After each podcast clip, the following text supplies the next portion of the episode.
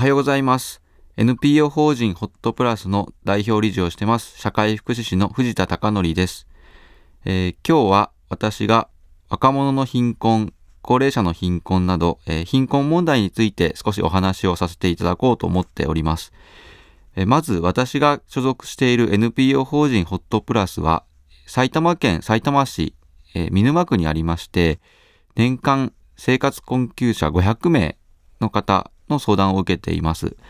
中には借金のあるっていう方、あるいは家賃が滞納していて、えー、お家を失ってしまう方、あるいは夫からの暴力で逃げてこられる方、様々な方が相談に来られてきています。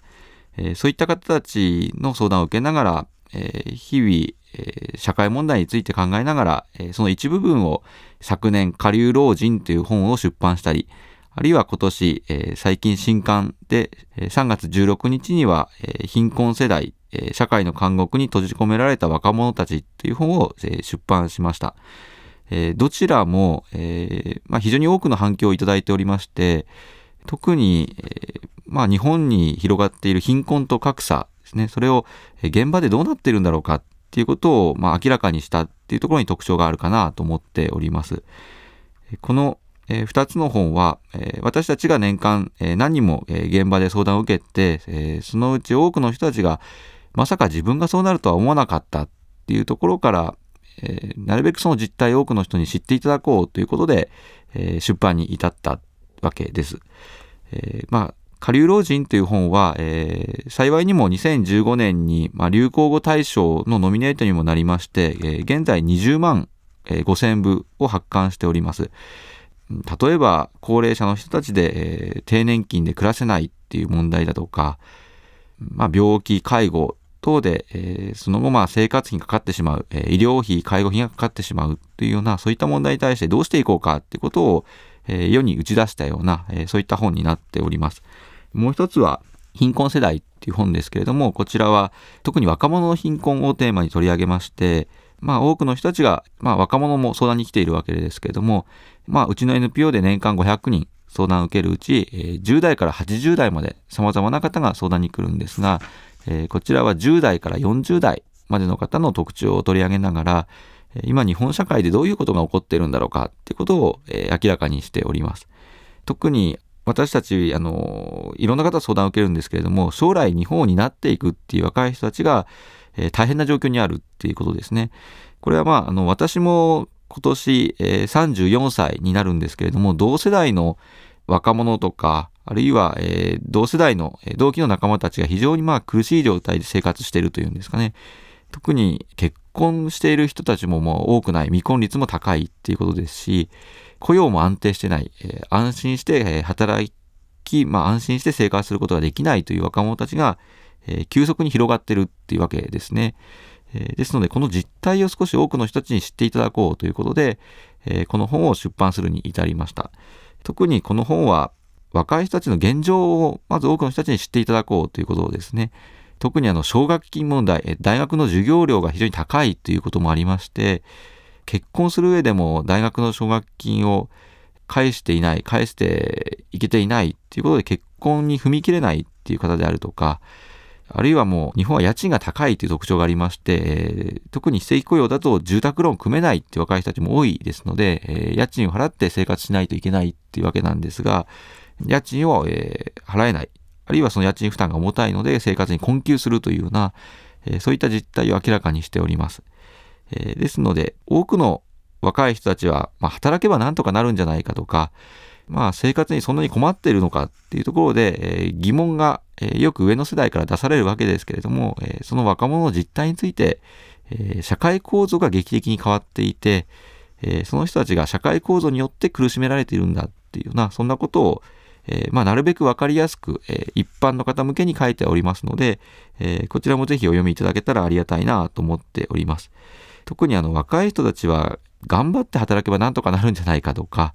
まあいろんなことを言われるわけですけれども、今は残念ながら非正規雇用が4割という時代ですので、当然働いても報われる労働が少なくなってきてるわけですね。え、あるいはブラック企業で、まあ、勤めていて、え、昇給がないとか、え、長時間労働をさせられてうつ病になってしまうとか、あるいはもう過労に近い状態で命まで危険があるっていう状態で働いていたりだとか、えそういった状態にある方たちがもう一般的に広がってきてるっていう状況ですね。えですので、まあ、以前は働けばなんとかなるっていうことが、えありましたけれども、今は働いても生活が苦しい、え働いても普通に暮らすことができないというような若い人たちが、え増えてるっていう状況にあるかなと思っております。特にこの間、あの精神疾患を発症するって若い人たちが非常に多くおりまして、これまではもう若い人たち健康で元気だったってイメージがありますけれども、多くの人たちがうつ症状、不安神経症、まあ、不眠症、様々な精神疾患を発症して、労働の現場とか企業の現場からま退職していくというんですかね、もう職場を辞めていかざるを得ないというような若い人たちも非常に増えてきているっていう、まあ、そういった実態があります。ですので、これはまあ広く多くの人たちに知られていない、え、そういったまだまだ、え、そういった状況があるかなと思いますので、え、これをまあなるべく早めに、え、いろんな人たちに知っていただこうということですね。特にあの上の世代の人たちに、えー、この、まあ、貧困世代、社会の監獄に閉じ込められた若者たちという本を、えー、ぜひお読みいただけたらありがたいなと思っております。講談社の現代新書から、えー、出版しておりますので、こちらについてぜひあの若者の実態と、え、対策をどうしていったらいいのかというところで、まあ、ご覧いただけたらと思います。え、では後半も、え、今の若者たちを取り巻く貧困問題について、え、お話をさせていただこうと思います。先ほども少しお話ししましたけれども、え現在の若者が置かれている状態が非常に厳しいということですね。特にあの若者が学べない、えそういった状況があるっていうことがあります。えー、一つはブラックバイトであるとか奨学金問題ということを、まあえー、お聞きになったことがありますでしょうか、えー、最近大学生が非常にまあ長時間労働特にアルバイトで、え学費を稼がなければならないっていう形で大学の授業にもなかなか出られない、えそれくらいも激しいアルバイトをしているこれをまあ学業との両立が難しいという形でブラックバイトというふうに定義しているわけですけれどもこの学べない悲劇というものを、えー、若者の貧困の特徴というところで明らかにしております。特にこの学べない貧困は、えー、日本の学費が年々増加傾向が止まらないというところですね。この間、大学生の親の所得は年々減少傾向にあるんですが、大学の学費が伸び続けてるっていうところで、一般的にお金がない、出身家庭に、え、余力がない、経済力がないっていう場合には、ま、大学の進学を諦める、え、専門学校の進学を今行きたいんだけれども諦めるっていう方たちが、え、非常に多く出てきているかなと思っております。え、OECD の先進諸国では、大体平均して大学の進学率が60%程度なんですけれども、日本は先進諸国の中でまだ50%程度しか大学の進学率がないというところで、実態としてはお金がない人たちは、大学専門学校の高等教育に行けないっていう状況にあります。なので、えー、まあ学生さんが大学に行けたとしても、えー、その、高い高騰する学費を払うために、えバイトに明け暮れてしまうというようなそういった実態が、まあ、発生しているっていうところですね。えですのでこれは貧困問題を改善するっていうことにも、えこの奨学金を7割の大学生が、えまあ、有利子で借りてるわけですね。えー、ですので、この利子がなくても借りられる、えー、そういった貸与型の奨学金であるとか、あるいは海外だともう給付型の奨学金というところで、えー、大学の学費が無料か、あるいはそのお金が給付型で、もう大学の費用をすべて国が見てくれるというような、そういった制度がありますので、まあ、人口が減少している、えー、さらには、えー、学生さんも減ってきているっていう実態がありますから、えー、1人当たりのまあ、生産力を上げていくってためには、やはり高等教育を受けるっていうことが重要ですので、このまあ、大学の高等教育への、えー、税の支出であるとか、え、社会的な投資ですね、え、この先行投資をやはりしていくっていうことは大事かなということを思っております。え、ですので、えまあ、私の、え新刊の、え3月に発刊した、まあ、貧困世代、社会の監獄に閉じ込められた若者たちの中では、この、え学べない悲劇っていうところで、え日本の大学生の現状を少し明らかにしております。ぜひこちらをお読みいただけたらと思います。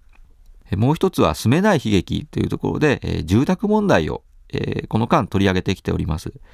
えー、若い人たちが、えー、住む住宅が十分保障されていないっていうところですね。え、これはまあ若者だけに限らないわけですけれども、今若い人たちは働いても低賃金であったり、あるいは高齢者でも低年金っていう人たちが、え、多く住まいを失ったり、あるいは、え、住まいに不安を抱えながら生活をしているっていう状況にあります。まあ、地方の方でも、えー、持ち家、え、持ち家の方で、え、リフォーム費用が払えない、え、あるいは、え、もう古い民家で、え、暮らさざるを得ないっていうような、え、そういった住宅の問題を抱えるっていう人たちが日本に、え、急増しているっていう状況ですね。え、都市部だけを見れば、例えば、大学卒業後に新卒で、え、手取りにすると15万、16万しかお金がないという中から、家賃が例えば東京都内であれば8万円とか9万円払わないと、えー、普通のワンルームは借りられないっていうような状況にあります。ですので、このアフターハウジングインカムと呼ばれますけれども、えー、要するにあの所得から、住宅費を引いた部分のお金が、え、かなり少ないというところが日本の特徴でして、えー、ですので本当はこの分ちゃんと貯金しておければ、まあ、将来結婚できるかもしれない。あるいは、え、高齢者の方にとってみれば、え、この分、え、まあ、別の医療費に回せる、まあ、貯蓄に回せる、え介護費用に回せるっていうことがありますので、このまあ、住宅費の高騰、もうこれもどうしていくかっていうところが、まあ、日本の大きな、え貧困問題を解消する、えキーワードになってくるかなと思っております。えこれ海外では、もう大体、え解決策が提示されているっていう問題ですね。まあ、大きく分けると、まあ、3つこの、まあ、えー、住めない悲劇に対しての対策があると思いますけれども、えー、一つは家賃補助制度っていうものを入れていくことを提案しております。えー、家賃補助制度は、え、一般的に企業であれば、社宅を提供するであるとか、あとは住宅手当を支給してくれるっていう制度がありますけれども、これをまあ国の方で、海外の、まあ、ヨーロッパの方では行っているっていうことですね。え、家賃の半額分だけでも援助してくれれば助かるとか、まあ、全額までなくても、え、家賃を一部補助してくれれば助かるっていうことで、そういったものに対して、え、現金で、え所得が少なければ、え支給していこうっていうことですので、え日本でもこういったものが、え取り入れられていくと、え若者貧困問題が解消するのではないかっていうことを感じております。え特にあのフランスの方では、え若者の貧困に対して、まあ、この住宅政策ですね、家賃補助制度を入れていったり、え公営住宅を整えていくっていうところで、まあ、少子化対策にもなったっていうことがはっきりしていますので、えー、まあ、日本の人口減少、少子化対策を考える上でも住宅政策が大事かなと思っております。二つ目が、えー、やはり公営住宅が一般の、えー、住宅と比べてかなり少ないっていうことですね。低家賃住宅というと、もう公営住宅ってことになるわけですけれども、自治体が用意する、例えば5000円、1万円で買えられるような、えー、そういった住宅が圧倒的に足りないっていうところですね。全体の住宅の2%から4%くらいしか今は公営住宅がないと言われておりますので、えー、まずこの住宅問題をどうするのかっていうことですね。公営住宅もまあリフォームしながら使っていくのか、あるいは、新設するのかは別ですけれども、いずれにしても公営住宅がかなり日本は足りないっていうことが言えますので、えー、ここにやはり、え、の手を入れていくっていうことが今後必要になるかなと思っております。あとは3番目に、まあ、社会住宅って呼ばれるようなものだとか、えー、空き家を活用した低家賃の住宅を民間市場から生み出していくという、こういった対策があるかなと思っております。まあ、海外では低所得の人に、えー、お家を貸していくというような、そういった対策については、その大家さんとか、えー、企業に、えー、まあ、税制上の優遇措置があるんですね。ですので、低所得の人に、住宅を貸すような事業を、なるべく推奨していくような、そういった政策が取られています。ですので、これから先、こういったまあ住宅で困っていくっていう人たちがたくさん出てくるっていうことが想定されますので、家賃補助制度を入れていく。まあ、公営住宅を整備していく。あとは3番目の社会住宅とか空き家を活用しながら、民間市場でも、そういった低所得の人たちが入れる住宅を用意していくっていうような、えー、そういった対策がやはり必要かなと思っております。いずれにしても、えこれから先、何らかしらの貧困対策がなければ、若者の貧困というものは改善しないっていうことがはっきりしていますし、特に非正規雇用がこれだけ広がってるっていうことがあれば、社会構造を変えていかなければ、若い人たちが、普通に暮らすことが、難しくなってきてるっていうことですね。ですのでよく貧困は、本人がその状態に至ったのだから努力で頑張って解決しなさいっていうことで個人的な努力が求められるわけですけれどもとても今の日本の社会状況だと、えー、社会構造がそうさせているんじゃないかっていう視点で、えー、取り組んでいくっていうことがやはり大事かなと思っております。えー、今日私がお話しした内容について、え貧困世代社会の監獄に閉じ込められた若者たちという本に書かれております。えー、こちらの本は、これまでお話ししてきましたけれども、えー、若者の貧困を取り上げております。昨年、下流老人1億総老後崩壊の衝撃という本を出版させていただきましたけれども、こちらは高齢者の貧困問題を取り上げています。要するに、今の日本社会では貧困と格差が、全世代で席巻しています。若者も大変、高齢者も大変というところで、どちらも大変だっていうところから、まずは実態を多くの人に知っていただこうというところから、この、え下流老人という本と、え若者世代の、えまあ、貧困世代っていう本を出版させていただきました。この間、えー、様々な人たちが生活に苦しんでいるっていうところで、えー、私、社会福祉士っていう形で仕事をしておりますが、えー、多くの人たちが貧困に苦しんでいるっていうところですね。貧困というと海外の、えー、東南アジアの国々とか、えアフリカの国々っていうことをイメージされますけれども、えー、日本の貧困率、えー、全体にすると16%を超えてきてるっていう状況ですね。一人暮らしだと122万円の所得よりも少ない、えー、人たちを指しますし、二人暮らしだと170万円以下で暮らしている人たち。えー、人暮らしだと220万円くらいで暮らしているっていう人たちを、えー、まあ貧困状態っていうふうに呼んでいますけれども、その人たちの数が、日本全体で16%いるっていうことですね。えー、ですので、これはなかなか、えー、日本社会に深刻な影響を与えているんですけれども、えー、多くの人たちに知られていないっていうところかなと思っております。えー、ですので、今日はこの貧困問題について、なるべく多くの人たちに知っていただきながら、えー、この対策を一緒に考えていこうというような、そんな問題提起を、えー、させていただきました。ぜひこの、えー、私が出版させていただいた下流老人一億総老後崩壊の衝撃。これ朝日新聞出版から、えー、出ていますし、えー、もう一つは、え最近新しく3月から、え出しましたけれども、え貧困世代、社会の監獄に閉じ込められた若者たち。これ講談社の現代新書から、え出ておりますので、え書店、まあ、あるいは図書館等で、えご覧いただけたらありがたいなと思っております。まあ、多くの人たちに貧困問題、リアルな日本の現状を知っていただきたいと思いますし、なるべくわかりやすくそれを伝えていこうということで出版しておりますので、ぜひこちらお読みいただけたらと思っております。というわけで、サードプレイス、今朝のお相手は藤田貴則でした。ありがとうございました。